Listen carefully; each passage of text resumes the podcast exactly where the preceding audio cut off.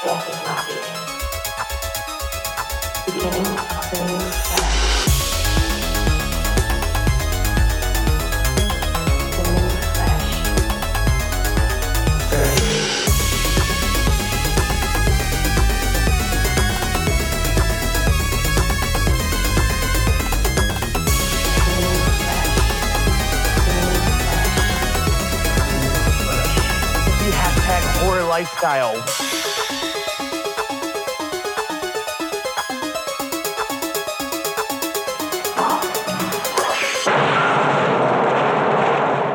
Forgive me if I don't stay around to watch. I just can't cope with the freaky stuff. Hey everybody, I usually record separate tracks so I can make these little songs I do sound better, but I totally forgot. So here's how bad it sounds when I'm just singing over a track. Bye. Start.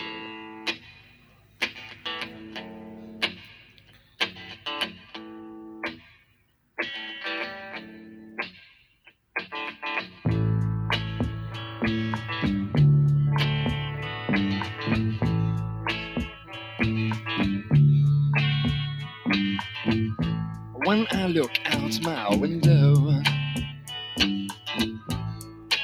so much corn.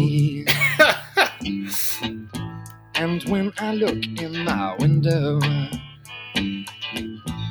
so many different children to be, that it's strange,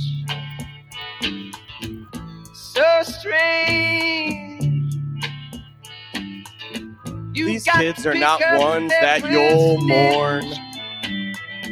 These kids are not ones that you'll mourn. These kids are not ones that you'll mourn. Must be the children of the witch. Must be the season of the witch, yeah. Must be the season of the witch. Now, that is confusing for so many reasons. That is Donovan's Season of the Witch, done in the style of Children of the Corn, not to be confused with the two horror movies I can think of that have the name Season of the Witch. That is not what we are covering today. I don't know why anyone would think that. I don't know either, Jesse. I think it was pretty obvious by my lyrical changes in that song that we're talking about Children of the Corn today. 2023 Children of the Corn, I believe the 11th entry in the franchise. We will be talking about that, but we'll be talking about another movie as well, Jesse. And what's that? Oh, yeah.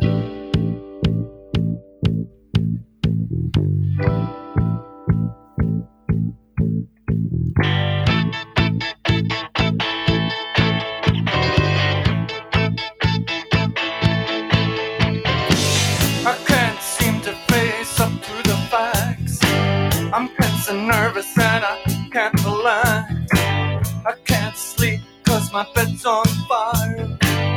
Don't touch me, I'm a real live wire. So hunt her, kill her. Qu'est-ce que c'est? Oh, this works too. Run, run, run, run, run, run, run, run, run away. Oh, yeah, yeah, yeah. All right. Can you tell that we're vamping for time this week because we're recording early and we don't have a bunch of news to talk about? What gave it away?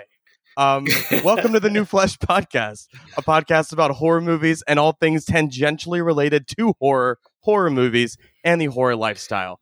This week, we have two new releases, both of which are under the radar, I would say, for various reasons. There's the aforementioned Children of the Corn 2023, a remake of the Stephen King movie, definitely a reimagining of what the story is. Children of the Corn, definitely a reboot, a hard reboot, not a sequel.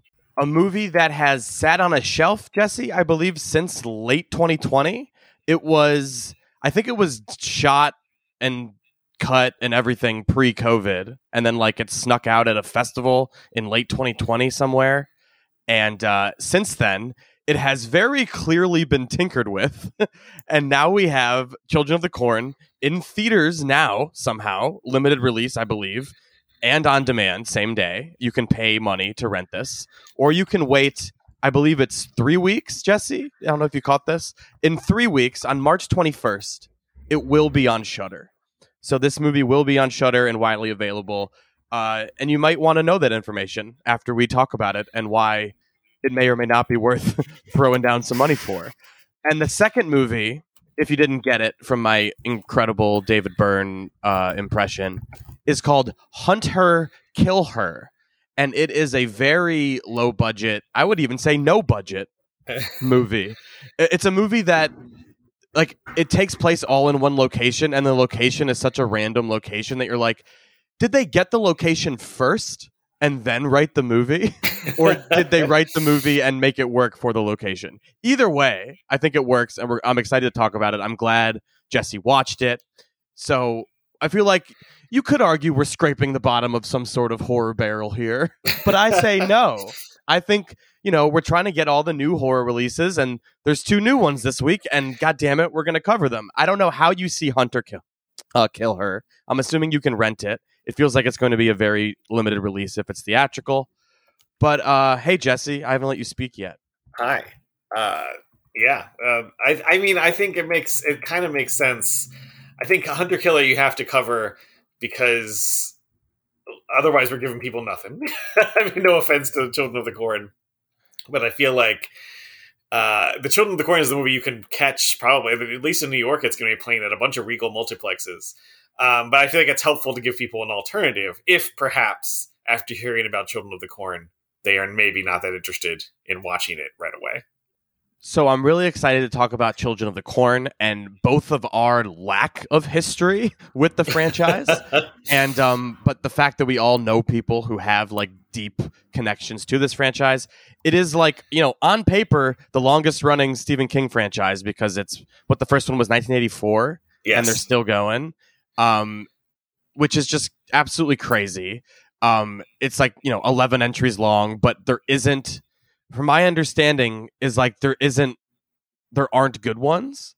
Like, I don't think this is a franchise that has like, you know, the later entries are good, but who knows? From what I understand, from what I heard from the Losers Club podcast, I did some research. I texted Randall, which was my research. And he's like, everyone kind of hates the first one.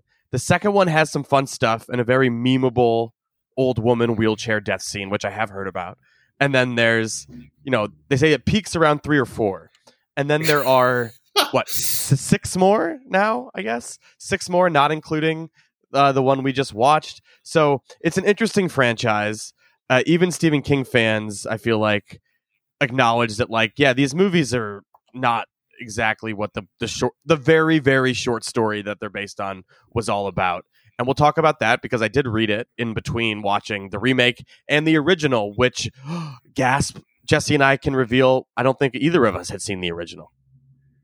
That's true. That's right.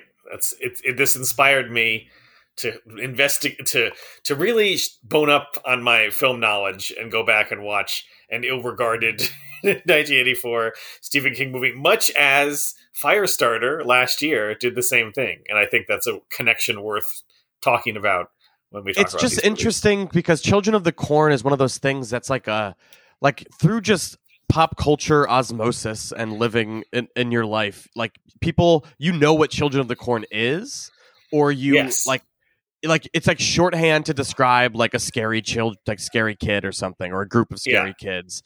Like, I feel like it's like a playground insult or something that we all just grew up knowing in the 90s, maybe without even knowing where it came from.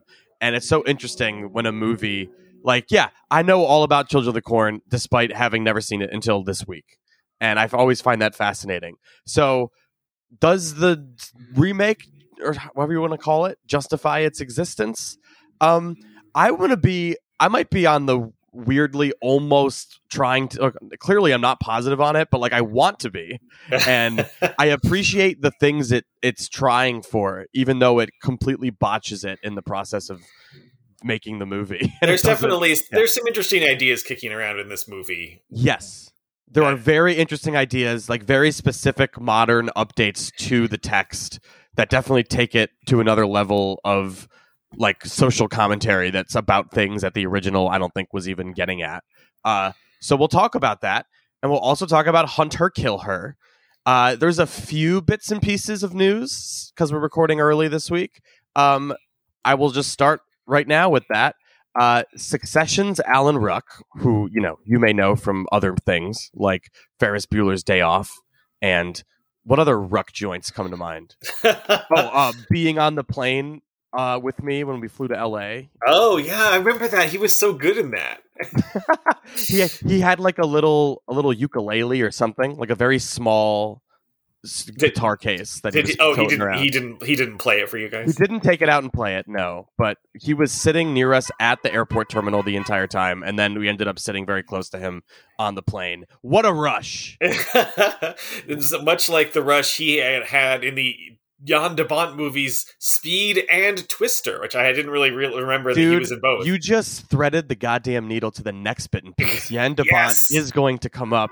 Hold that thought. Alan Ruck is attached to star opposite prolific character actor Sean Whalen in the horror comedy Crust, which Sean Whalen is directing in his feature debut. The project reteams the duo, who previously starred together alongside Helen Hunt, Bill Paxton, and more, in the classic Warner Brothers disaster picture, Twister. Are you ready to hear what Crust is about, Jesse? I guess, but boy, they're not good enough on a great foot with that title. Take a guess. Not to put you on the spot, what do you think Crust is about? It's about a killer eye crust, obviously. A killer eye crust. Okay, love that. Very inspired.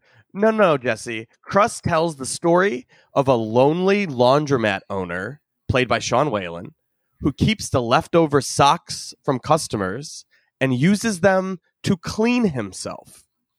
When he gets abused and weeps into the pile of socks, it turns into a creature who seeks revenge on his enemies. This sounds bad. Wow. I mean, I have to give them props because that wouldn't have been, you know, if you had made me go 10 more guesses, I would have been. I should have. You know, we need all the time we can get. I should have said, Jesse, 10 minutes on give me Crust. What do you think Crust is? A horror movie about a guy who hates crust on his sandwiches. Oh, and, good. Yeah. And someone feeds him the crust and he goes on a murderous rampage. A creature that emerges from the Earth's crust. Yeah. Ooh, it's a sequel to The Core. Yeah. But I think we could have gone for an hour, and I don't know if I would have landed on laundromat guy weeps into socks that become a crusty monster. That old chestnut. Gross. Yeah, I know. I can't. You got to hand it to them, don't you? It would have been funny if, when I was saying it, you like jumped in and started reading it along with me. Like, he gets abused and weeps into the pile of socks. Yes, of course. Yeah, of course. Yeah. What else would it be about? Wow. Well, I mean, you got to hand it to them. I think you just must. For beating the game. I feel like this is one of those things that, like, is Sean... Do people know who Sean Whalen is? Do you know who Sean Whalen is? No, I honestly, I don't think I might recognize him if I saw him in a movie, but I definitely... He looks like nerdier Chris Gethard. He was in People Under the Stairs. He's in Never Been Kissed. He's in... I don't know. He's definitely a character actor that if you Googled, you'd be like, okay, that guy. But my point is, if Alan Ruck wasn't attached, I don't think we would be reading this bit in peace. Like, I feel like it would have been like a small scale, some character actors making a movie about socks. I don't think it would have been on the radar. So shout out to Ruck. I wonder what he saw in the script that made him want to do this. Jesse mentioned Jan de Bont, so I scrounged the internet to find a Jan de Bont related bit in peace, and I found one. The Haunting. The 1999 movie starring Jesse. Give me the four people that are pictured in this image at the top of the site. This is a really quiz-based episode. Because I mean, I don't know who it should be. I mean, it's the four people on the top billing on the cover. So it's as well. It's Liam Neeson, Owen Wilson, Lily Taylor, and I want to say Catherine Zeta-Jones. Catherine Zeta-Jones, she dips beneath the lasers. Oh, yes, it is indeed those four. What a pair! I'm surprised you got Lily Taylor. That is the one. She's the lead. She's the fucking lead, and I think Bruce Dern, if they could have fit another person in, would have been maybe the next guy. There's a Shout Factory 4K edition of this coming out, Jesse, on May 30th, 2023. You can pre-order it now. You get an exclusive 18 by 24 rolled poster featuring the original theatrical artwork. What's your take on this movie? What was your take on this movie? Yeah, what was last all time those you watched years ago? Or in 1999? In 1999, yes, that would be the last time I watched it. My take on this movie is that I was in New York City visiting for a weekend, and my brother and I were going to go see The Phantom Menace for like the 6th time because it was playing at the Ziegfeld Theater. You always find the fucking Phantom Menace angle, don't you? That's right. You and the Polygon commenters have noticed this. So we headed over to the Ziegfeld. This was before smartphones, so I feel like I just had the vague... I think I knew that he had a long engagement there. And we found not the Phantom Menace, because this was like 2 months into its run, but the Ziegfeld was closed for a premiere of Bowfinger, which really was taunting me because goddamn did I want to see Bowfinger. God, that movie is so funny. Yeah, it's so funny, and I loved it then, and I love it now. I had to wait until it came out in my town, you know, like when it came out everywhere. And I wished so hard that like we could just slip into the Bowfinger premiere, but it was pretty tightly cordoned off. So we were on our own for the evening, and I was like, well, you want to see The Haunting? Like, that's because most of the other theaters weren't playing Phantom Menace still because it was 2 months in. And part of the appeal of seeing Phantom Menace was seeing it at the Ziegfeld. It wasn't like we just wanted to see it at any cost. So I was like, well, The Haunting's playing. How about that? And I feel like I gave my brother a choice between that and something else, and he chose The Haunting. Maybe I just browbeat him into doing The Haunting with me. But I feel like we saw it at 68th Street. I think we headed over there, because that's not too far from the Ziegfeld. Yeah, it's not. It's telling, perhaps, that this is the most vivid memory I have of The Haunting is The Phantom Menace.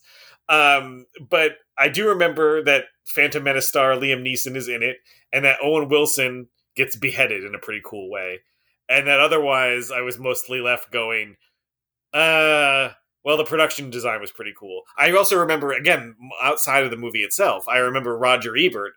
It was one of those movies that Ebert went 3 stars for the production design. He was just like, the production design and special effects are very cool, 3 stars. And I love that energy. I like to try to care. I call that, for me, it's the colors and shapes. That's how I felt about Cocaine Bear. I really liked the visual effects of the bear, so I gave it a pass. Yeah, it was so stunning. Now, I mean, I sometimes will give a pass to something if I'm like, I think of semi-recent ones include like the Ghost in the Shell remake with ScarJo and the Tron Legacy were movies where I was like, good colors and shapes, thumbs up. I don't really care about what's happening in the movie or why, and I could not vouch for any of that, but I enjoyed the colors and the shapes. And I feel like that's what Ebert's feeling was about The Haunting. The greatest color and shapes movie of all time is, of course, Suspiria, the original, where it becomes so... The colors and shapes in that movie are so great that it sort of becomes a great movie even without, you know, a lot of... Anything else? Yeah. I love the... And I don't mean that sounds condescending. I love the old Suspiria, but I was like... When I caught up with that, I was like, this is like the colors and shapes movie. But The Haunting was not that for me. I just remember it being kind of like all right and not very scary. And I was not even as super into horror then as I am now, or I feel like I had bigger horror periods before and after seeing The Haunting, because I was like in an era where there weren't as many horror movies coming out of Hollywood. So I don't know, maybe I would appreciate it more now for being like a big, lavish, you know, big studio art direction horror movie. Have you seen the old one, the 63 one by Robert Wise? I've heard great. Is it good? Great. I want to see it. I've been on my list for years. In fact, it's kind of lame that I haven't seen it. I'm going to add that to like my... Yeah, we actually have to kick you off the show. Yeah, sorry. Anyway, The Haunting, it makes sense to put it on a 4K because it was like a very visually lush movie. But it also kind of ended Jan de Bont's... It didn't really end his career because he did a Tomb Raider movie after that. But he really pieced out after that, after those movies didn't do that well, huh? Like he doesn't really... What was the Chris Kattan one called? House on Haunted Hill? House on Haunted Hill. I kind of liked that one more, even though it was obviously much dumber and cheaper and cheesier. How did this and that come out the same year? Like you were just saying, like this was an era. There wasn't. Yeah, there was an era with not a lot of horror. And then it's like, well, there were 2 movies about haunted houses. Called The Haunted House movie. The same year. That's true. Yeah, maybe that. I guess it was fun. It was far enough after Scream that there was more horror than there had been. But yeah, I don't feel like there weren't like a million possessions. You weren't in the peak where like you're getting, you know, a fear.com. Yeah, where like it was just everyone sucked too. Yeah. Everyone in, everyone do it. Yeah, I remember kind of liking House on Haunted Hill. It's like I remember liking most of those Dark Castle movies. I wish those would come back. Has a Blu-ray from Shout Factory that I have. Oh, God bless Shout Factory. Like it's I feel bad because I'm never going to buy any of those, but God bless them. I absolutely did. I think it's only because they were going out of print, and I'm like, this is an investment, and I was like, I'll take them. But yeah, I watched it. And I thought it was, I don't think it held up very well, actually. But I'm wondering. I just remember the most memorable image of that. The Owen Wilson getting beheaded of that movie is far worse. It's ghost Chris Kattan, appearing to help them at the end. And even as someone who was enjoying the movie to that point, I was kind of like, oh, yikes, this is bad. It becomes Monkey Bone all of a sudden. Yeah. It's very strange. It's not as good as Monkey Bone. Yeah, to be fair to Monkey Bone. Yeah. All right. So that was the bit and piece about Jan de Bont's The Haunting coming to 4K. Good time on that one. We really got a lot of juice out of that bit. As of the day of recording, Jesse, Infinity Pool Uncut, which is the version I believe we saw at the screening that played at, was it Sundance in person? Yes. I guess that the unrated cut is not the version that you could have rented on iTunes as of now and bought, because now it's available on cinema.neonrated.com is how you can watch Infinity Pool Uncut now. It's $10 to rent it, which is a little steep, but if you're curious into what the difference is, I'm pretty sure it's just a close-up shot of a penis coming. So if that's what you're into and you want to spend $10... I think the orgy scene has some additional imagery, let's say.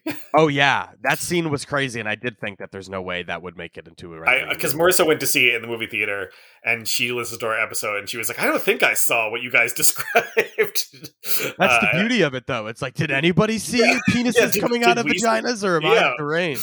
Yeah. Yeah, pay $10. It's a toll to find out if you did in fact see penises coming out of vaginas in the sex montage in Infinity Pool, now on Neon Cinema, which is a thing that like A24 and Neon, I feel like they're the only people that do this. Yeah. Where they like host screenings on their website that you pay for, which, you know, it's interesting and cool. If it makes it's like the same thing, the same cool feeling you get when you're at a hotel and you can watch it early. It's funny, and like this is maybe a little bit of a tangent, but we don't have that much news, so I'll, A24 and Neon are both very dedicated to the theatrical release, but also obviously using these different channels to like, and being kind of dynamic in terms of saying, okay, well, once something's kind of close to the end of its theatrical run, we will do our own screenings and we'll make it available if it's not in your town, whatever. They both do such a great job. And I don't mean to sound, I know people like roll your eyes at being like a fanboy for these little studios, but I feel like A24 and Neon really do a great job. Like minus the occasional Under the Silver Lake, they really like push their movies and try to get them out there and make them available for people who want them in different formats. And it's so funny because they're like the new version, like it's their Sony Pictures Classics is so close to being that, with the weird exception of Sony Pictures Classics seems to go the other way in terms of they want the theatrical release so bad that they kind of don't want you to see their movies. I say this because I want to see Living, the Bill Nye movie where he's nominated for a Best Actor Oscar and is nominated for Best Adapted Screenplay. I heard it's good. And like, obviously I can see it. It is playing at a couple theaters in New York, but it's not, for some reason, in New York City only, it's not at any AMCs. Other areas, it's at an AMC, but I can't use it at my stubs to go see it in New York City. And I kept thinking, oh, well, they're going to eventually bring it out to an AMC, and they just haven't. And it's not really being Oscar pushed. Like, it's not really gradually expanding. It's just been, like, hanging out in two theaters, so that which kind of limits the number of showtimes for, like, a month. But also, its theatrical run is over, but they're not just going to, like, put it on VOD so I can just watch it at home tonight to prepare for the Oscars. It's just like Sony has this weird block. And I appreciate that they're not just shoving stuff into VOD or not just throwing stuff on their streaming service, because they don't have one anymore. They don't even have Crackle anymore. So it's cool, but like, the Neon movie that made a lot more money than Living and came out wide like a month ago, you can now watch at home in some way. And Living, this Oscar movie, the Oscars are in like a week, and the only way to see it is to go to see it at the Angelica.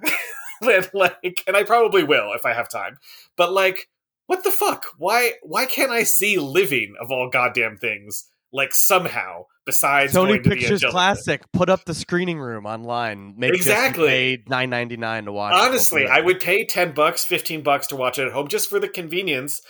And or I would just go see it at an AMC because I'm out often at an AMCs and they're all over it.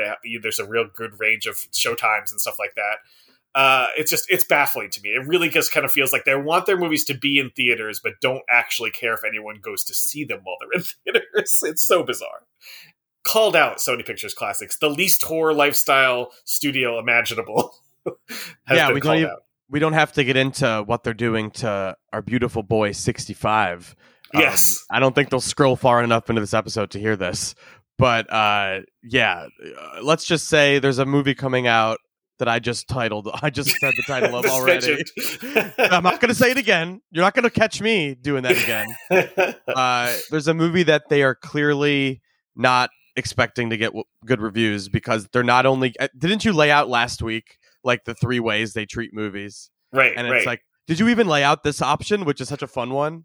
The same day of release, an hour or two before the screening, just enough time to screw over the writers who have to get it in on time. Exactly. But you know why I didn't mention it? Because only Sony does it.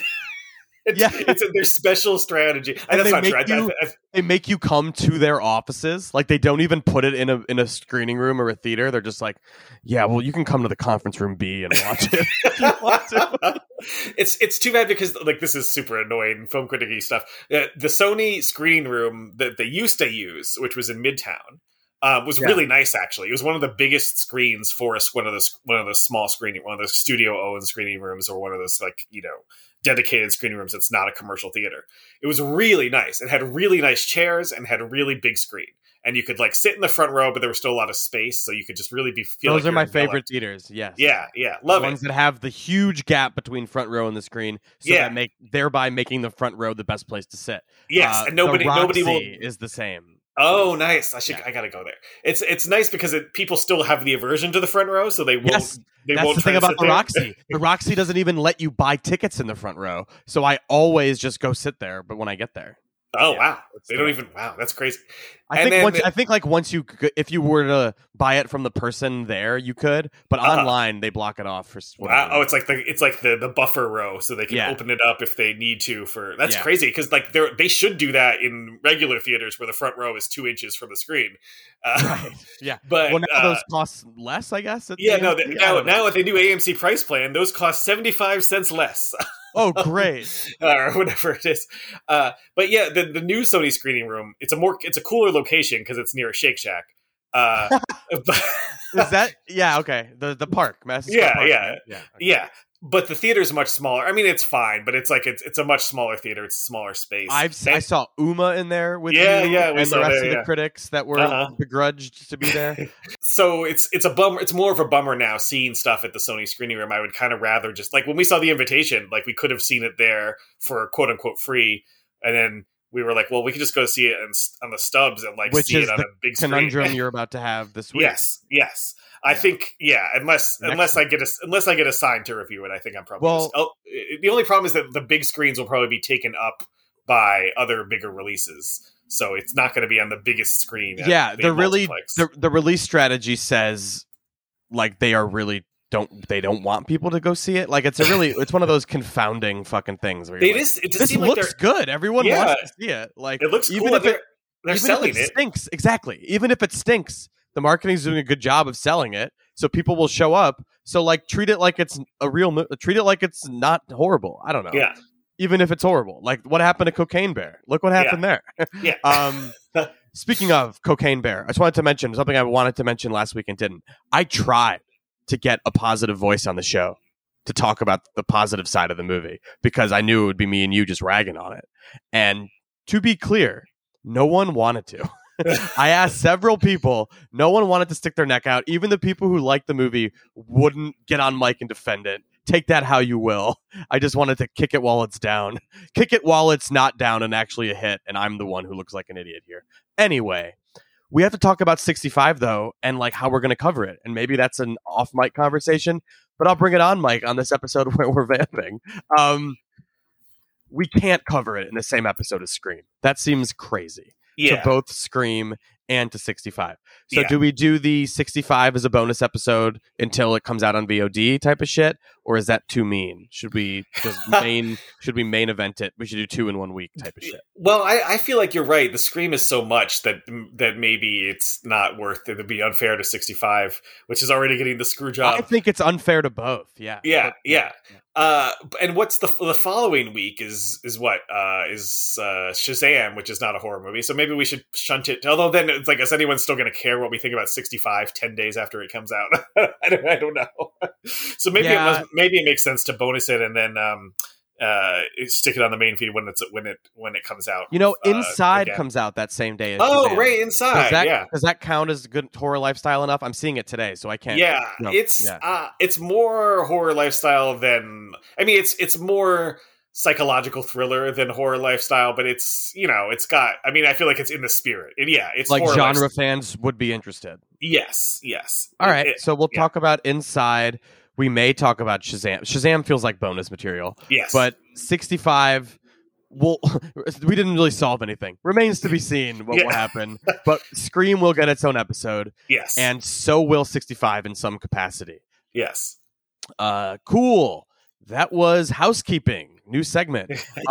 So before I found some actual news, I told Jesse to create some fake news that we could read.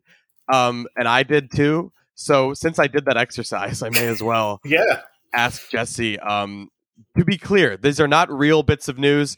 The exercise was, we don't have any news, so let's make up some. Jesse, what's your first bit of fake news? Happy Death Day 3 is back on. Oh my God. That's so exciting.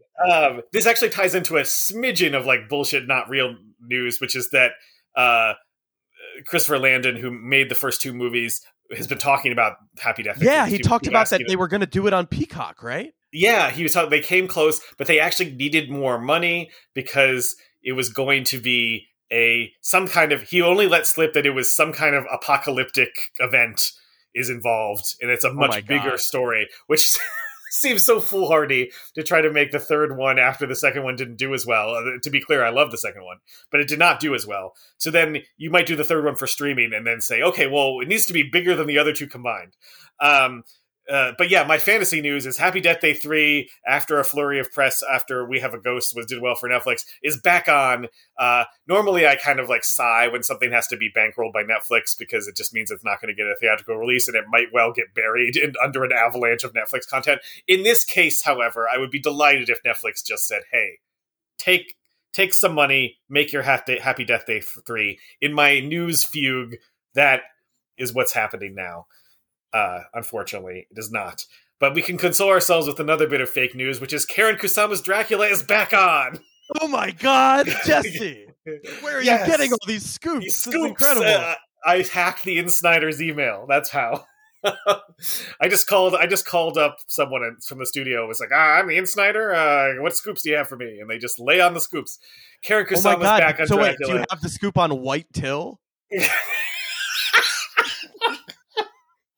Oh man! What? Yeah, I don't know if you saw his meltdown. There's a fucking horror movie.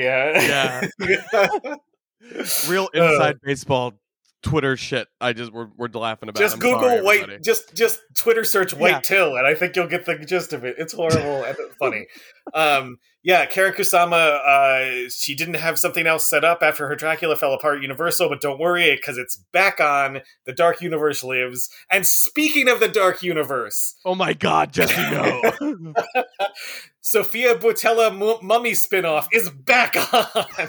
It was never on, but now it's back on. It's back on. It was inevitable until it wasn't, and now it's inevitable again. I was thinking about this because I took my kid to see the barely existing Spanish, but actually made in English, animated feature Mummies, now playing at some AMCs in some counties, depending on their mummy laws. And watching it, I was going, oh man, I missed the. Well, I was like explaining to my kid about like, I was like, oh, you might like the 1999 The Mummy with Brendan Fraser and stuff. You know, I was like, you know the whale, you know him. And she was like, of course, he's gonna win the Academy Award. She's very invested in his narrative. She's like really kind of condescending about it. Yeah, yeah. It's really it's treating him like a Make-A-Wish kid or whatever. Good for him, she said. Good for you. So I showed her the trailer for the 1999 Mummy, but the quality was very low resolution. And then I showed her, why not, the trailer for the 2017 Mummy with Tom Cruise. And she was like, that looks a lot... The one that has no sound? Remember that? I do remember that. I just showed her the regular one. She was like, that looks a lot better, by which she meant the resolution was much higher on the trailer. Well, you know what? Like she's right. Yeah, that's true. The resolution is better. And that kind of just had me fondly thinking about how I don't hate that movie, and I liked Sofia Boutella's Mummy specifically a lot in that movie. Maybe has to do with the fact that I love Sofia Boutella. No, that couldn't be it. I was thinking, oh man, I would love if they made a Mummy movie that was just her wrecking shit. That's not what the cartoon Mummy movie is about, but so that was my other piece of fantasy news. The Sofia Boutella Mummy is back. They don't have Cruise, they just have her. It's gonna be just her kicking ass for 2 hours. That's my fantasy horror news. What do you have for us? All right, some incredible breaking fake news just came across my desk, Jesse.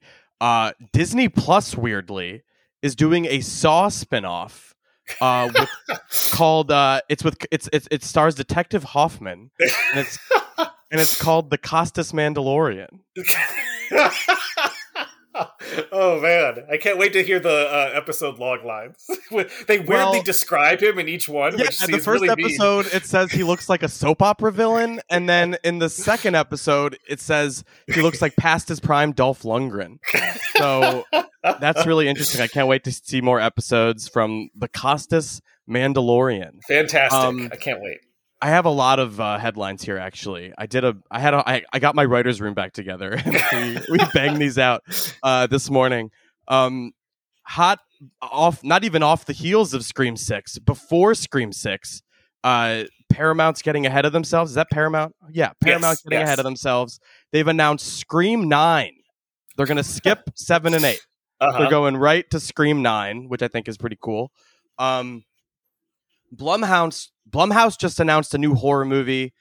They haven't provided any details, but they did put out a statement that says, who cares what it is? You'll see it anyway because our name is on it. Yeah. And I thought that was a bold new strategy for them. Yes.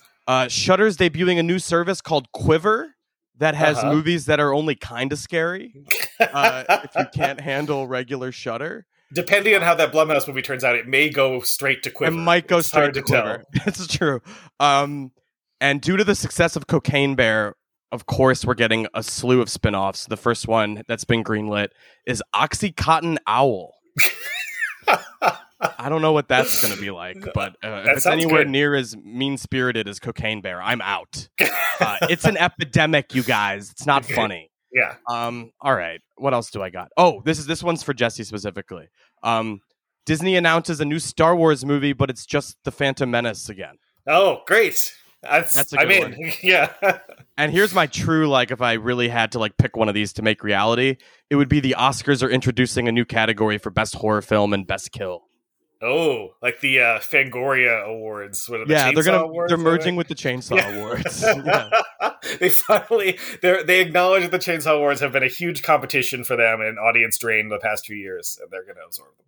This last bit of fake news actually ties right into our main event, Children of the Corn. So it actually, this movie, the way it was made, according to this fake news story, was that there was a contest to see who could get through all 11 or all 10 Children of the Corn movies. And if you did, you were able to make the 11th one. And that's what happened here. There was only one person who was able to do that. Congratulations, Kurt Wimmer. Yeah, Kurt Wimmer was able to do it. Congratulations. And now we have Children of the Corn 2020 is technically, I think, what it's listed as everywhere, which is so funny. But I mean, no, it is a 2023 release. It is now released. It came out on Friday in, I would imagine, very limited release. I don't have a theater count as of this date. You can rent it at home as well. And again, I want to remind you, it is on Shudder in 3 weeks. Jesse, where do you want to start? Oh, boy. Well, let's start with 1984's The Children of the Corn, briefly, which I had never seen and you had never seen. Correct. And it was eerie how much this situation paralleled the other Stephen King adaptation of 1984, Firestarter. Boy, and I was looking it up. this was in the early days of Stephen King adaptations. These were only like the, you know, there were only like half a dozen of them at this point. And in 1983, you had Cujo, which I haven't seen, but is pretty well regarded. And I've been on my list for a while. Yeah, it's solid. Yeah. You know, didn't Jan de Bont, I think he was cinematographer on that. Oh, nice, nice. This is a Jan de Bont themed episode. You also had The Dead Zone, a quite good thriller with Christopher Walken. Very good movie. Yeah.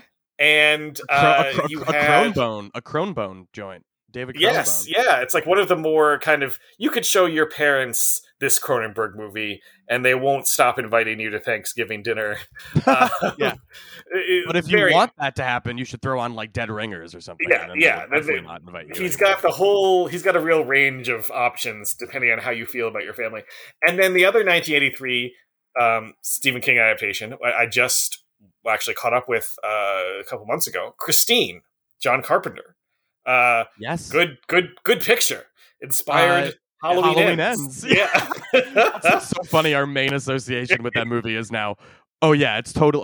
Halloween Ends is basically Christine. Yeah. It's mostly noted for inspiring Corey Cunningham. So the directors you had there are... My brain is so bad, Jesse. Every time you say a title of something we covered, I just think of the song I did. And yeah. Oh, so I think Cunningham yeah, the Cunningham, Corey Cunningham theme, my wife and I sing to ourselves all the time. Wow. Don't say I never had an impact on the world. Anybody. Really ruining lives across at least my greater area of Brooklyn. Yeah. So that year you had John Carpenter, David Cronenberg, and even with Cujo, Louis Teague, not a Cronenberg or Carpenter, but he made Cat's Eye, another Stephen King thing. That's pretty cool. And Alligator, people like that one. So that's a pretty cool bunch of adaptations. Then come 1984, and the two Stephen King adaptations are Children of the Corn and Firestarter. Two ones that have famously not stood the test of time. No, like, yeah. I think they both have their, you know, like any horror movie will pretty much gain some kind of a cult appreciation, especially something that has like a connection to major source material. But neither of them, I had never really seen either of these. My wife watched both of them as a child because her older sister had a crush on Malachi from Children of the Corn. So oh my fucking god! She was thirsty for Malachi. So how did they do 11 movies and that isn't a subtitle for one? Yeah. The Malachi thirst. Marissa texted her while I was watching Children of the Corn yesterday, and I there was a part that made me laugh really hard, and she told her sister, and her sister was like, "Tell him to take it seriously.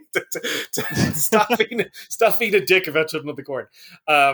So I caught up with these movies recently, and they really are not... It's not like Christine, where I was like, oh, how did I go so long without seeing Christine? This movie's cool. Or, you know, when I caught up with The Dead Zone when I was like a teenager or whatever it was, I was like, oh, yeah, this is a cool, you know, older Stephen King movie. But Children of the Corn and Firestarter are not. They really are perfect fodder for being revived in some way. They're not... Because you don't have to remake the old movie. The old movie doesn't have that much worth saving. And they have source material, so you can go back to that without... making it a straight, you know, slavish remake of a thing that not that many people actually like. It seems like a great situation. Like, yeah, of course, you don't remake Christine. You don't make... that's what we always say about remake. It's almost a cliche now. No, you don't remake Dead Zone. You don't remake Christine. I mean, I guess they made you remake the movies that were missed opportunities. Yeah, yeah. Try it again. And... You know, I know people hate reboot culture, but I feel like that's the one, that's the offshoot is like, well, sometimes you get another crack at something that you might have been really cool. Because there's a lot of cool stuff in Children of the Corn. And then sometimes you get a third crack, like Hellboy, the Crooked Man. Yeah, you just keep getting a crack at it. Sometimes a handful of years after the last time. Children of the Corn, the original, I did not think it was scary. I did think it was very funny when the adult, like, kicks the shit out of Malachi and then, like, turns and... and like just runs into a piece of farm equipment and hits his head.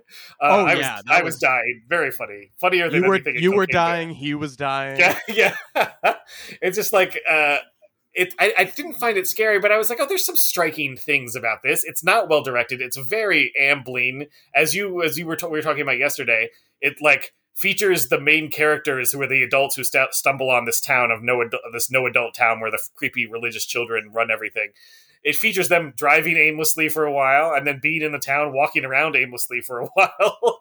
Even after one of them is captured, the other one kind of just walks around aimlessly for a while. Yeah, so that's definitely like a feature of the fact that this is a very short story made into a very not short movie. Or yes, just like the fact that it's a feature-length movie. Yeah. It's 90 minutes, but it is a feature-length movie. And the short story is like, I read it in half an hour? I don't know. Yeah. It was short.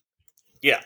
So instead of adding content, they had the characters run around a lot and add to the runtime, much like we are running around a lot verbally today. Yeah, yes. So there's so much stuff you could do with this to improve it. So watching Children of the Corn, the original, I was like, great, I'm primed for a remake. I'm not attached to this at all. It has a few moments.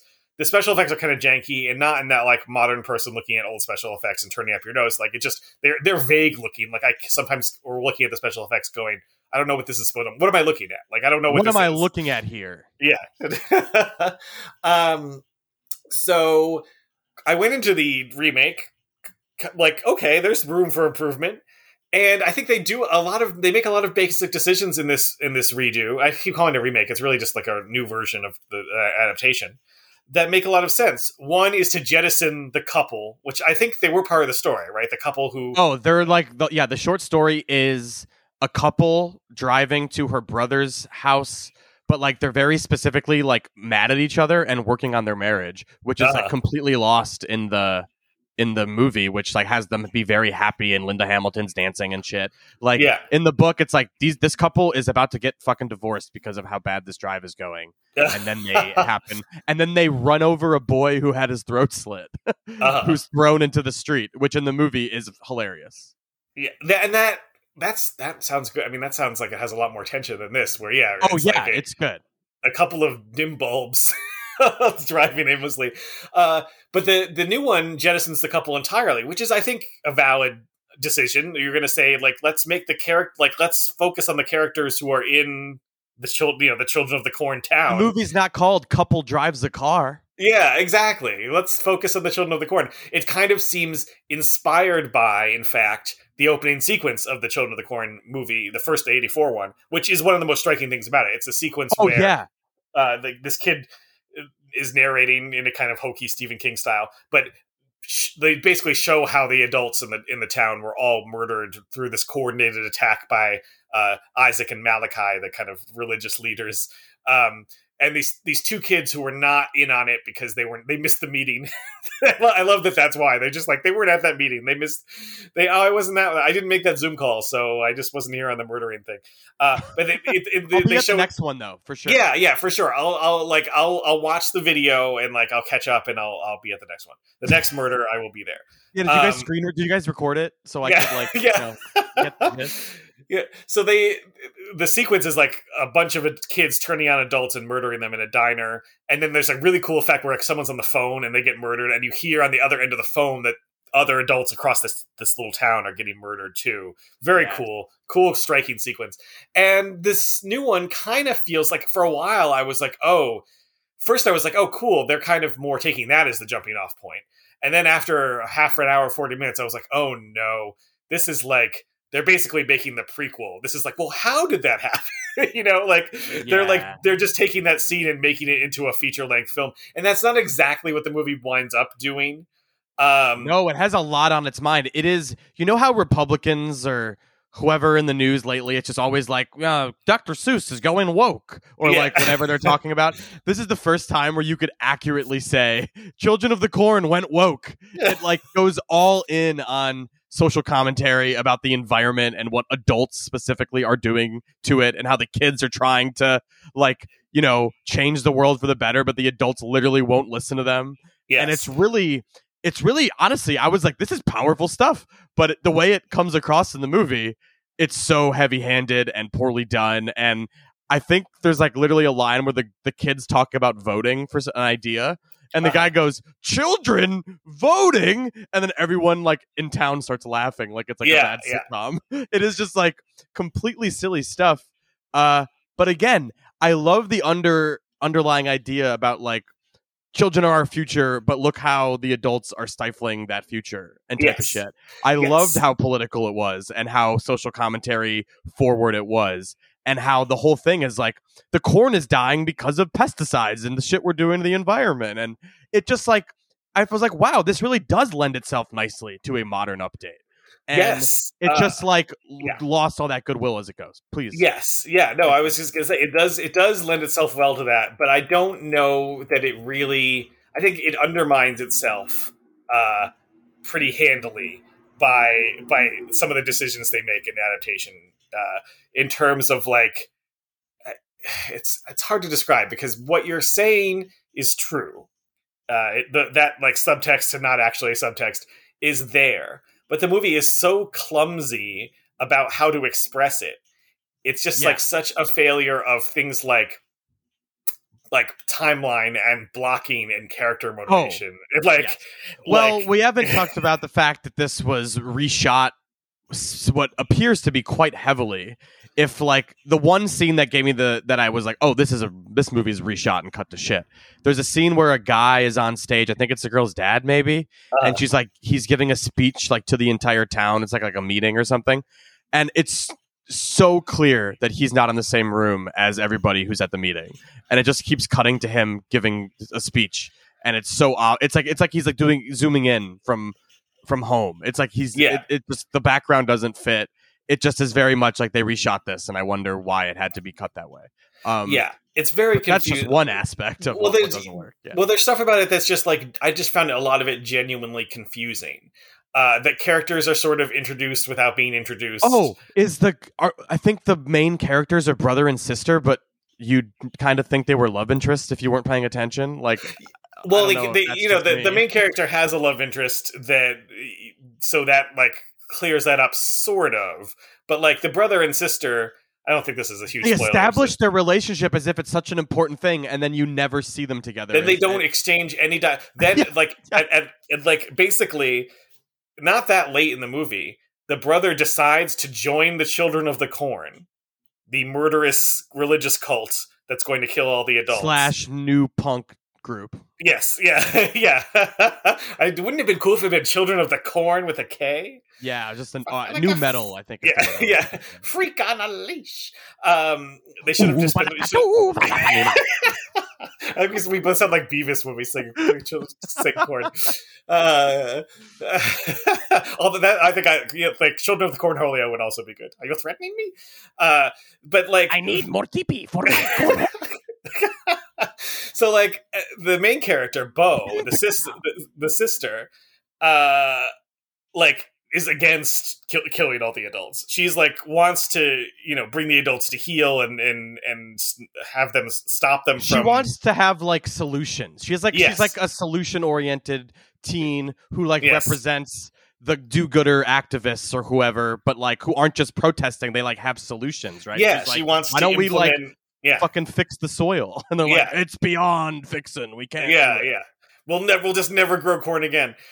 And like, it's also confusing because like her love government interest... subsidies that pay for them not to grow corn. There's like so much commentary. Yeah. Well, like it's also confusing because like her love interest, I guess it's implied at one point might be growing weed.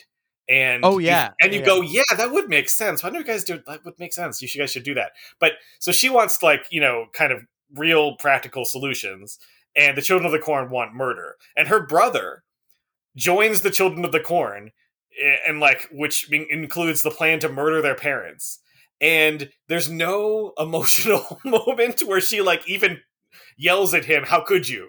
Maybe there is some maybe there's something like vaguely along those lines, but there's nothing, there's no conflict. He just stands silently for the rest of the movie, and she just sort of ignores him politely, which it fits with the movie's weird strategy of like, these kids are going around doing these bad deeds. And she, like, I guess at some point they sort of hold her at chainsaw point and make her go with them. But a lot of it just plays like she's just sort of following them around going, hey, what are you guys doing? And they never kill her, and she never stops them. It's just like it's just a stage. So weird. The very first thing you see the evil kids doing is like making some kid walk a plank, presumably to his death. I did not understand. I didn't understand either. Marissa was watching it with me, and she said, it seems like the idea is that he thinks they're playing, and the idea is that he's going to walk the plank and fall onto a bed of corn, which looks really painful. It looked like spiky sticks. Like I thought it was like a bit of death. Yeah, yeah. They sort of treat it like, oh, he went up there thinking he was gonna do. He's doing a pirate play and he's gonna jump onto this thing of corn. But when he gets up there, he's real. He's like disturbed by how serious they are, and then kill him. And then what actually happens is so off screen that you don't get anyone's reaction to it, and people seemed a little, and then people outside observers seem a little bit disturbed by this, but not especially. Like no one seems to understand what's going on, and that's true of the entire movie. No one seems to understand what's going on. There's a bizarre, like the weirdest transition where they have a lot of the parents locked up in a jail cell, and they gas them, which relates to a whole other thing that is so confusing. So I'll start earlier. Their version of the diner sequence, rather than kids all turning on adults and killing them, is that early on there was a kid who was in the corn and comes out and kills all the adults in a facility, like a group home or something like that. And then to stop him, the adults in the town gas the interior of that thing, to knock him out. And they somehow fuck up and kill everybody inside. Yes. Is that right? Do I have that right? Yes, that's exactly what happened. And I was just going to jump in to make fun of it for how stupid it is. Because like the whole thing is just clearly to set up a reason for the parents to be thought of as bad. Like the movie really wants to front load these parents have it coming. Yeah.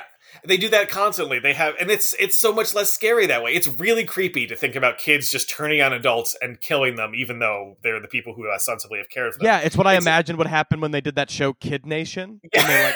Marissa and I talked about Kid Nation repeatedly watching this movie. We were like, Children of the Corn, Kid Nation. I thought the same thing. Yeah, I made those jokes to myself because I was watching it by myself. The Kid Nation horror movie. Yeah. They bend over backwards to have the adults be like these idiot fuck ups who deserve to die, and they don't even do it in a kind of normal like, oh, they're abusive or they're careless. They do something incredibly stupid that makes no sense. They put poison gas into a facility to try to stop a kid who's already killed all the adults from killing more kids, and then they accidentally kill 15 kids. And every parent that you meet is thoughtless, usually abusive, and I get okay, so you're doing something that's with a little more social commentary. You're not just saying, oh, how terrible it is that these authority figures are being killed. So you could do something interesting with that, but it's not chilling at all when all the adults have it coming in some way. And then it just becomes a weird, okay, so this is the kind of thing where you're supposed to sort of, I guess, root for, or like you're supposed to find the main bad girl, because this is a girl boss Children of the Corn. I sound like such a dick, like you're saying, like, oh, woke, whatever. But it is, they changed the dynamic, so it's not a weird little creep missionary style. It's not a really sexy boy named Malachi. Yeah. That's the sexy. I love the idea that it was like the sex symbol. Like people, like young girls latched on to like getting horny from Malachi. It's killing. He's like, yeah, this like creepy voice and weird body language. Yeah, he looks like a little man. I guess that's attractive, though. I don't know. Well, he's such a man. Yeah, that Malachi. Malachi and Isaac, the main kid in the original, like, are creepy. They're kind of annoying more than creepy, but like it's creepy how weird and fervent they are. And here, Eden, who is the Isaac of this one, the leader, is just like kind of a Megan-style, sassy child actor.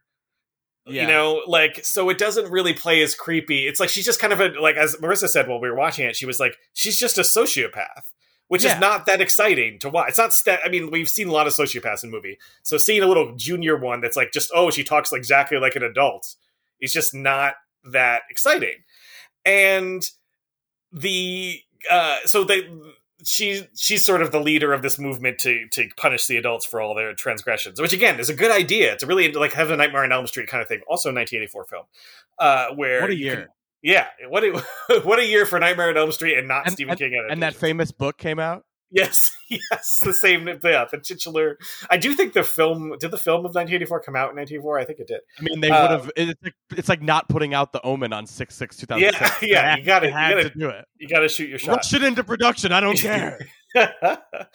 But yeah, so they have this idiotic conceit of the gas. So then Eden fairly early in the movie, has rounded up most of the adults, notably not in a crazy mass slaughter scene. She just, and that, I don't know if that, the way that panned out, it just reminded me, like, am I watching the movie House Arrest with Jamie Lee Curtis and Kevin Pollak? Yeah, she puts them in a jail cell. And then has a really killer party in the basement or whatever. The wildest shit to me, and I hope this isn't, I don't think this is spoiling, because this is still like halfway through the movie, and also I really don't recommend watching this movie. It's kind of a bit curiosity. I'm halfway, like, yeah, you liked it a little more than I liked it. Okay, yeah, definitely bad. I don't know. But like they're trapped in jail. So I guess if you're going to watch this movie, this is a spoiler, sort of. She traps them in the jail, brings in the gas thing to gas them all, and you're like, oh shit, this isn't very exciting or dynamic, but I see what she's going here. She's going to kill them all with the gas. She uses the gas to knock them out, and then we cut to everyone is in the cornfield, and there's a hole that they already dug, and the adults are in the hole, and they bury them all alive, which, again, is cool and horrific, but is very confusing as to how they transport it. I don't mean to be like Mr. Plot nitpick here. No, but like, it's hard to be scared when, yeah. Yeah, you're getting at the fact that this movie was so cut to ribbons, it doesn't make any sense when you put it together. Even weirder, they... Uh-oh. Sorry, are you? Okay. Am I okay? So I dropped. It was just a loud noise. Oh, that's what it sounded like. That's okay. Yeah. I'm getting so worked up. It sounded like you were still recording while you were like biking off of a cliff. Yeah. I still have about 10 seconds. Yeah. I gotta catch this train. I'm gonna stay on. So they somehow transported like dozens of adults into a pit, which they then bury them alive. And also they have like a wagon or something. Like, how did they do that? I'm so fascinated to see that process. And like, what's especially weird is that the main character, Bo, is there with them and doesn't seem like she was made to go. She's just standing there going like, hey, what's going on here? As if she just woke up there herself. Maybe she was also gassed. Unclear. They bury them alive, a process that this movie imagines would take mere minutes to kill everyone. By, and look, no, they're going to be agonizingly dying slowly for probably an hour under when they're, as Norm Macdonald would say, smothered in earth. They won't just instantly die. Yeah. And then the weirdest shit is they go back to the fucking police station, and a handful of adults are still there alive. Yeah. So they was it implied that those guys were alive? Because she said that one guy's like, you were advocating against the toxic chemicals for the corn, so you get a pass or whatever for now. And then this dies a much more horrible death. And but then like they also leave the lead's character's father alive, who was very much advocated against the corn.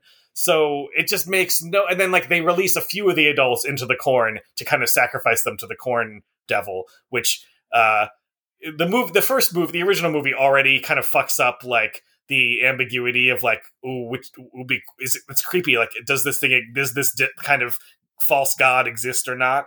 And I think they kind of screw up, because I think it not existing is actually way creepier than it existing in this case. Yeah. In terms of like, but fine. That's just a personal preference. In this movie, it's not really ambiguous. It's more confusing, which is the case of almost everything that happens in this movie. I was just so confused more often than I was enjoying the creepy ambiguity of like, is this a false god, or is it just kids who have snapped? Like, it's just, yeah. And so there's, in addition to like the scolding over the environment and the future and stuff, there's also like the local pastor guy who just says, no, it's the general immorality of you townsfolk that is bringing this disaster. So like, it just kind of, what would you say? It's like a have its cake and eat it too thing, where it's like, if that doesn't work as an explanation, here's this one, which is also implied. Like, I don't know. The movie is, to me, it really feels like it's grasping at a lot of things. Marissa pointed out too that like at one point when early on before the carnage starts,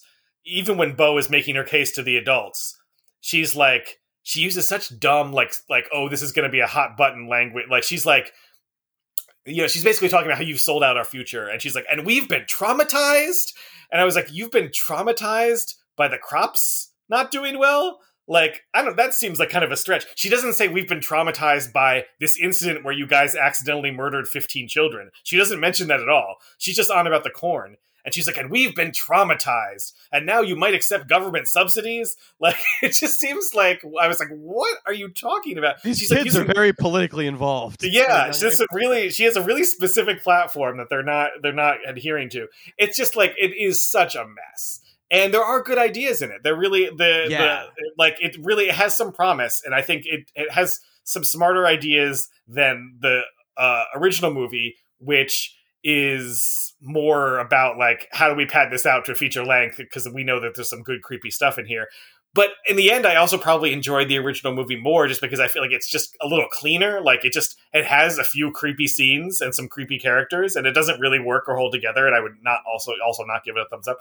But this one is such a mess that has better ideas and a far worse execution, which is it has like two or three like memorably gory like kills that are like practical effect flourished, but also kind of crappy CG as well. Yeah, like it definitely like the original doesn't have anything like that, and you know I'll take that. I enjoyed the way. I mean, having that one guy hang was pretty intense in front of all the kids, and then there's that kid who gets, or I think someone gets, was a baseball bat to the face or something. Yeah, I don't even that. Like it's like, oh, so a 10-year-old can hit a guy with a baseball bat hard enough to crack his face open and instantly kill him immediately. Yeah. It's just again, like I don't mean to be nitpicky. It's just like it just is like a weird inconsistency. The way the guy dies with the eye plucking. There's an eye plucking. Oh yeah, that's pretty gnarly. That was cool. Gnarly. And we'll talk about another gnarly kill in the next movie. That's a very specific gross thing. But like you're right about the ideas, man. I that's what I keep wanting to talk about. I'm like, I don't care about how bad the movie is. I love the idea, the characterization of there's one kid who's like the optimistic one who sees the future, wants to restore the soil, and then there's like just the classic generational role there between that dynamic and the adults. But then like there's also the dynamic between the teenager kid and like the actual kids. Like the kids who would choose violence versus the ones who are trying to do it through the proper channels. Like it really, all the pieces are there for this to be so fucking compelling. So it's extra disappointing that it's not compelling. But there's something to the original story and the original movie that I feel like is lost here. Like those movies, I feel like, are the original short was about parental anxiety and like, the idea of like, kids not developing enough to understand the consequences of their actions and stuff like that. But it's also to me, and maybe I'm just like a guy from a city, but like to me, it's also about like how fucking scary it is when you're just driving through nothing but corn for a long time and like imagining like what's going on in there or the type of people that would live out there and what they're up to. Like, I think it lends itself to scary stories and shit. And I just, the towns I feel like there's something explored in the book a little more that Linda Hamilton's character is like from a town like this and left and really doesn't want to be driving through it. And like, they're listening to the preacher on the radio and the insidiousness of indoctrinating kids into the religion. And they're talking about all those things. So like, I just think there's so much, they focus on, they did their own thing in the new one. Yes. And I appreciate that because I think the ideas are actually smart and like a good idea for a modern update. But at the same time, you lose a lot of the themes that are interesting about the book that I think do make it into the old movie a little bit. Yeah. It's such a weird scatter, and like it has a weird scattershot approach, and it does feel like it was tinkered with, and I can't even really figure out what was because I mean, like what would end up with like the gas being fake and them being in a pit in a hole. Why would that be changed? Like, what happened there? It just it's very confusing in how it goes about doing pretty much everything it does. Yeah, and it presumably this is at least somewhat. I mean, I guess people don't take their names off stuff that often, but like Wimmer has this, has like the film by credit above this movie. Not just like his name is still on it, but like he takes a film by Kurt Wimmer at the beginning, I think, right? A Kurt Wimmer film or something like that. So like I think it to some extent this must be what he was after. But it feels like something that was cobbled together or like footage was lost in a fire and they had to make do. Like it really just, I just was so often going, I'm confused about what's happening and why. Like there are two characters who are the main character's friends, who I think are supposed to be other teenagers her age. And it took me like half the movie to figure out that that's who they were. I was like, are they 20 somethings? Are they her former babysitters? Are they sympathetic adults? Are they peers? Like just the way that the scenes are staged, like where the characters appear and why, and like how they speak to each other and what they say is deeply confusing, like in a way that I have not experienced in a while. It really, honestly, like, you know, something like Cocaine Bear, which was very bad. Like I was like, well, I understood why things were happening in that movie, even though they were completely arbitrary and stupid. Yeah. In this, I was really genuinely like, I don't know what's going on. Like this seems to change from scene to scene, like who the characters are and what their goals are and what they want. It's just, you know, just even just like the physical, like, why is this person in this place at this time? It's just utterly confusing. It's a shame. It's a waste because they do have some. I think Wimmer has some cool idea. I think you're right. Wimmer had some cool ideas about how to update this. It just doesn't. It's just such. It's lost in the morass. And I mean, of this movie. I appreciate the gall of the opening and what it does, even if I think the way it goes about it is dumb. Like I think, you know, we're a culture now desensitized to children being murdered in mass because of school shootings and stuff.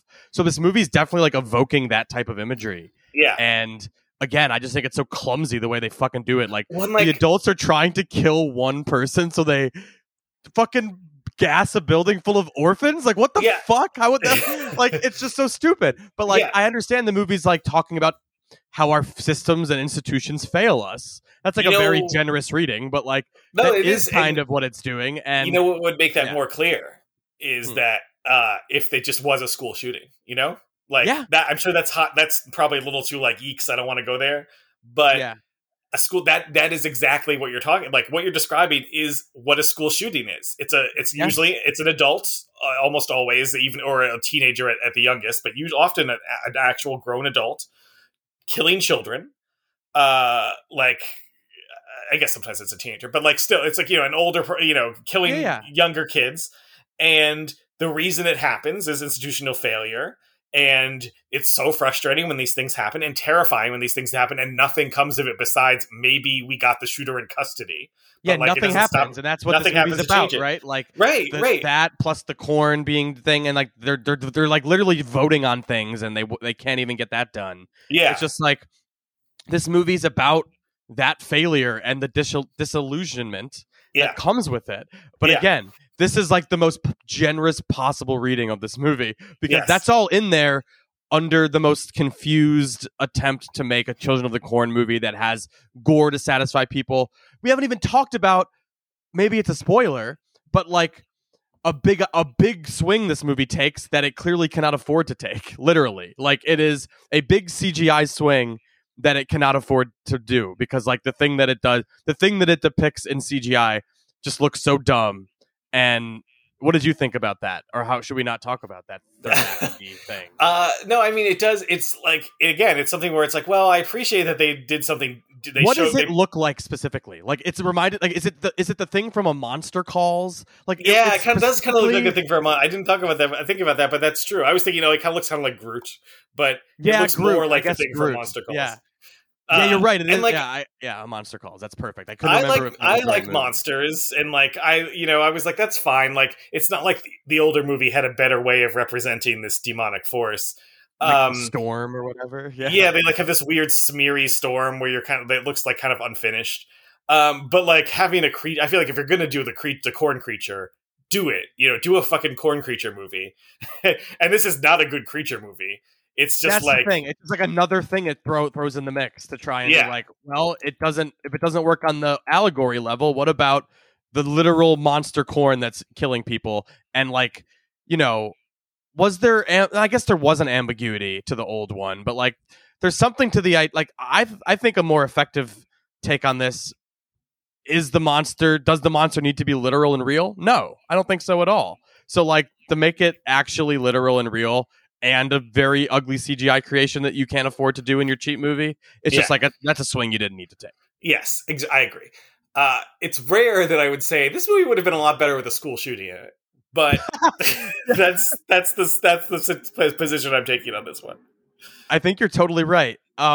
The environmental disaster stuff that unfolded slowly and now has resulted in unthinkable devastation.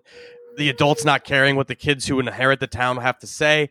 Again, it's so clunky, but like I love that it's exploring that stuff. Yeah, it's just it does too many missteps when there's a really compelling story under the, you know, beating under the heart.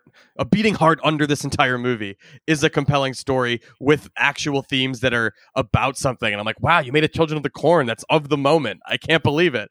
And you can't believe it because they fuck it up with CG monsters. They fuck it up with boring characters that are confusing. It's a mess, but that's okay. Yeah. I still think, you know what?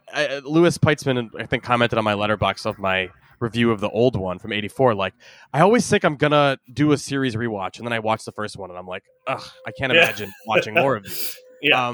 But knowing that 2, 3, 4 are like the high point, I'm about to sail through that shit. I'm ready. I'm ready for Children of the Corn 2, 3, 4, which I don't think they started making those until the 90s. I think there was a big gap between Children of the Corn and Children of the Corn 2. I think it was 92.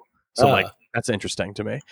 Anyway, we're both clearly negative on it, but I see the merit, Jesse sees the merit, but we agree the merit is not they didn't get there. There is no merit to their merit. All right, now let's talk about Hunt Her, Kill Her, which I guess we could talk about. Yeah, there's plenty to talk about. Hunt Her, Kill Her, a movie at this scale. Honestly, I ignore so many emails of screeners of movies that are about this budget level, and I'm glad this one made it. Like, I don't know how it's getting released, but it's getting a release, and I think it's really cool and like a perfect movie to recommend if someone's like looking for an indie. You know, if anyone's ever looking for like a no-budget horror movie, this is a great recommendation because it's just a perfect contrast to something like Cocaine Bear, where we talked about this thing has like the gore of a horror movie, but it doesn't have the feel or the mood or the tension or the suspense or the like any sort of like edge of your seat shit that you can get from a good horror movie. And I think this Hunt Her, Kill Her is all that stuff. It's like they don't have the means to do anything else but make it really tense and a fun watch with very limited resources. And I really enjoyed it for what it was, even though I agree with your quick take that it needed more traps. Yes. I think that it's a weird movie because there's a lot about it on the kind of, on some like basic writing and acting levels that I think is not great, but it's well-crafted enough and scrappy enough that even without as many traps to my liking, though the traps they use are pretty cool. Oh my god, the one where she like clotheslines a dude. Yeah. Just the amount of blood. I was like, that's realistic. I think that's how much blood would come out. Yes, that stuff. It was enough where I was like, yeah, this is a pretty good, scrappy little like. If you want to watch a movie like this, and that's I don't mean to sound condescending. I just mean like if you're looking for like a enclosed location thriller, looking for something like this is a weird reference point and probably makes you sound like Philistine, but Vacancy, I like that. A Nimrod Antel movie with Kate Beckinsale and Luke Wilson. If you want to watch a movie like that, where it's sort of like confined spaces and like you when you were mentioning it to me, you mentioned it sort of has a Die Hard kind of, Did you feel that too? Yeah, like Hard in a furniture making factory. I guess is what it is. It's Die Hard in the location that would let us shoot there. Yes, exactly. That could have been the title. That's so funny. Yeah. And it's more of a horror bent than an action bent. Yes, it's more, that, but a slasher. Yeah.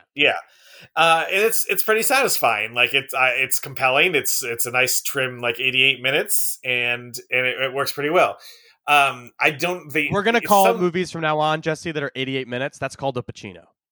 Yeah, they Pacino'd it. Hooah! I did weirdly think of Cocaine Bear Durant, even though it has nothing in common thematically or texturally or anything. But I was like, well, this, if you're talking about like, well, this has some problems that you could nitpick, but this is like a good, 90-minute fun time at the movies, then for this, for sure. More so than Cocaine Bear, which is people were sort of tagging that. It's like, well, it's a fun time. People just want to have a good time. I think That's what I'm thinking. This is what I'm thinking of when I think of, like, yeah, I just want like a 90-minute good time, you know, genre workout. Yeah, I want it to make me like go, ooh, ah, yeah, and like really tense up because, God, this movie plays one gag over and over, which is like, she's so close to them and they don't see her. It's basically a game of hide and seek as a movie, and like you're just watching. It's like, it's the most base cat and mouse thing you could imagine, where like it's not just she's being chased. Because it's in a small enclosed space, she's being chased and then has to hide with very little hiding space. And they're constantly, like, if they turn their head an inch, they'd see her, but they never do. And it works every time, right? Like, it's just like, they're going to get her. No. Yeah, it does. It's like a lot of tight escapes. I feel like they fudge it a few times where... Oh, for sure. Where a guy's just like standing in front of her, essentially looking, like if he turned his neck 1 inch, he would see her. And some of that is like really fun. You can really play with point of view, because there are times where someone could be really quite close to you and you could be hiding almost in plain sight. I feel like the filmmaking fudges that a little bit sometimes in a way that's like a really good movie, like a really terrific movie would like be very exacting about how and why she's able to not be seen. But there are a lot of sequences that make you go like, ooh, you know, and the lead actress, I'm forgetting her name now. It's like Natalie Terrazino. Yes. She's very likable and like believable. I don't think the screenplay does her a lot of favors. I think no one in this feels like they're quite being. Yeah, they're all kind of archetypes rather than like people, I guess. Yeah. Sure. And there's some like, I would say somewhat broad performances by the bad guys, especially. It's the kind of thing where I can't tell if it's the acting wasn't quite there or the writing was just feeding them stuff where it's like, well, how could you make that sound right? Like, it's all just sounds a little clunky. And that kind of... Get over here, bitch. That's yeah. Why won't you die? That does also come down to directing, I think, even more so than writing or acting. Like, the director is sort of in charge of smoothing that stuff over. And there's a pair of directors in this one, Ryan Thiessen and Greg Swinson. But she's a, you know, she's, what I liked about Natalie Terrazino's performance in this is that she really feels believable. And some of that's down to the filmmaking too. She doesn't feel like, oh, she's like turns into this unstoppable badass, but she is resourceful.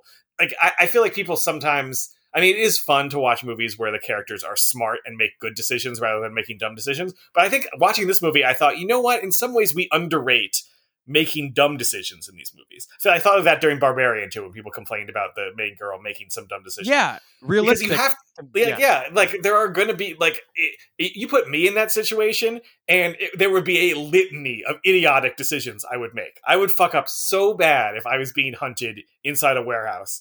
I just can't even tell you how many times I would fuck up. So I think it's a nice balance where you see, yeah, she's smart and resourceful and sneaky, but like also is not going to do the exact perfect thing, and sometimes it's just going to get lucky, or sometimes it's going to get unlucky, and sometimes it's going to fuck up. Like, oh, you should have really, you know, you should have picked up that weapon and kept it with you rather than dropping it or whatever. Like, I think that that's kind of a weird backhanded way of saying, I think the movie walks that line really well of being like, okay, I believe that she could get through this while also believing the decision. She doesn't make the perfect decision at every junction. That makes the movie a little more suspenseful and feels a little more grounded, even when the writing and performing sometimes feels a little, you know, student filmy, kind of fakey, you know, just sounds a little canned. And yeah, the bad guy, like even the kind of what the story is, I feel like is almost unnecessary. They like kind of... Oh yeah, let's set it up. It's a mother... Yeah. Who has a new job. She's on the night shift. Is the only... First of all, why is there a night shift at this fucking empty furniture factory? I know they give like a line to the idea. There's a line of like, oh yeah, there was a robbery next door, so like be alert. But like they're robbing like wooden chair parts. Like, well, like the idea...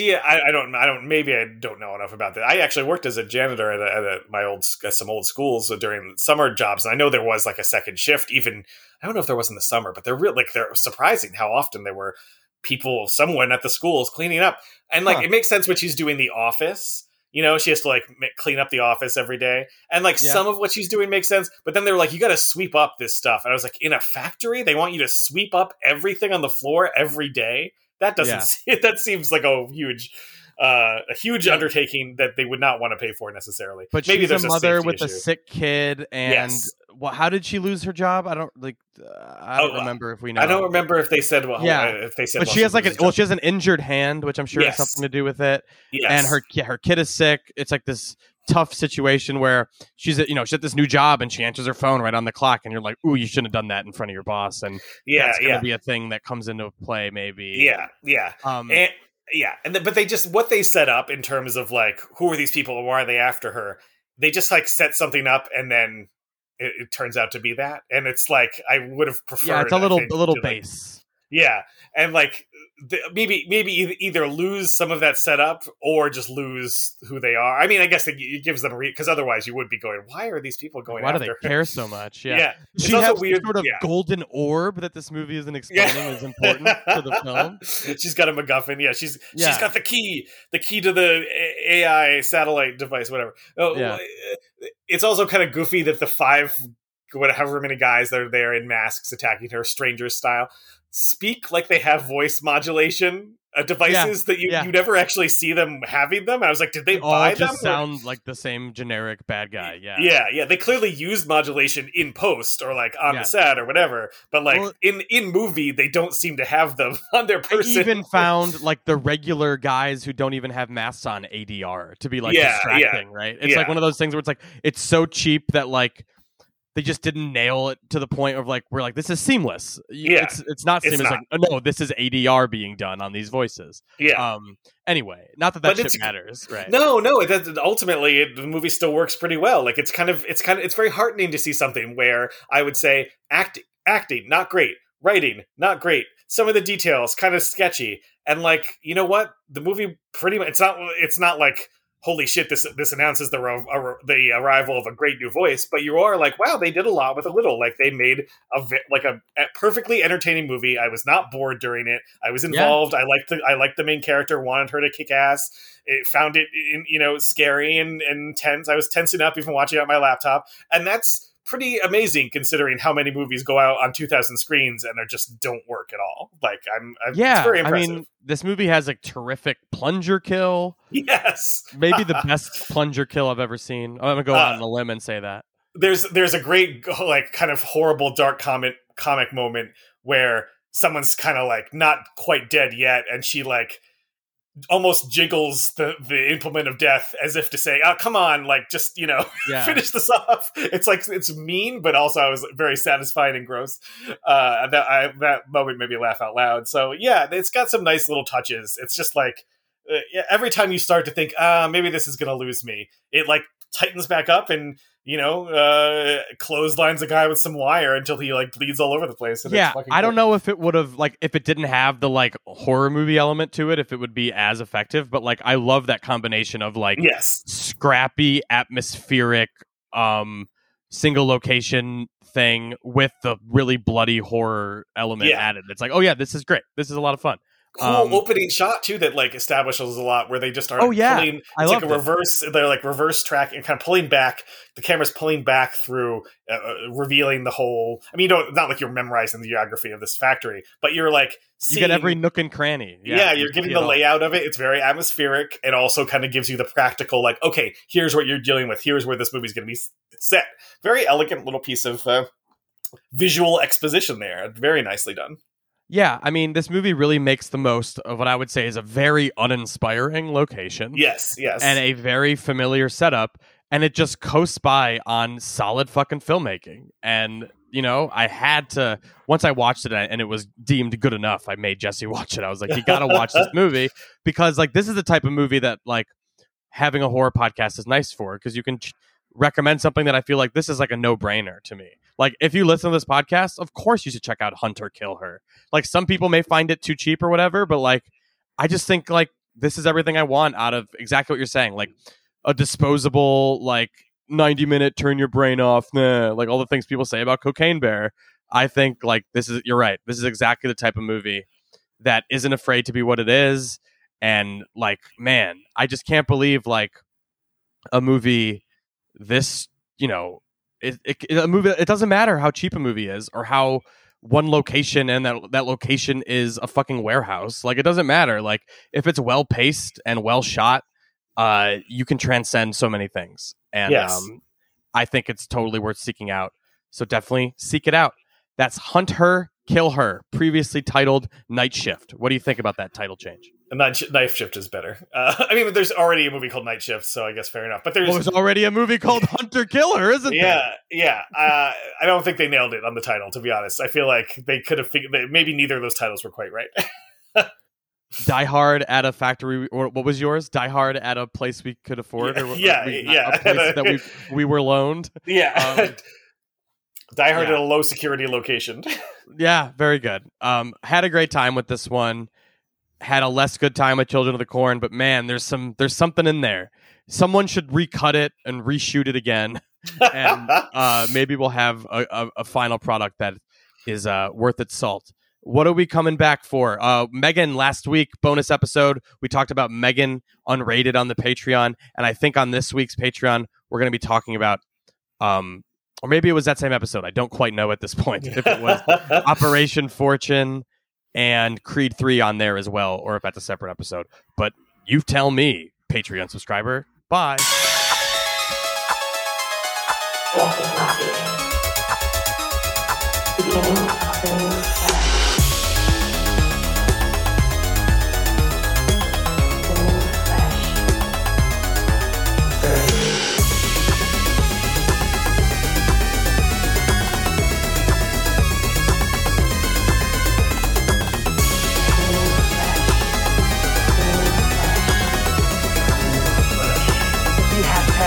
Lifestyle.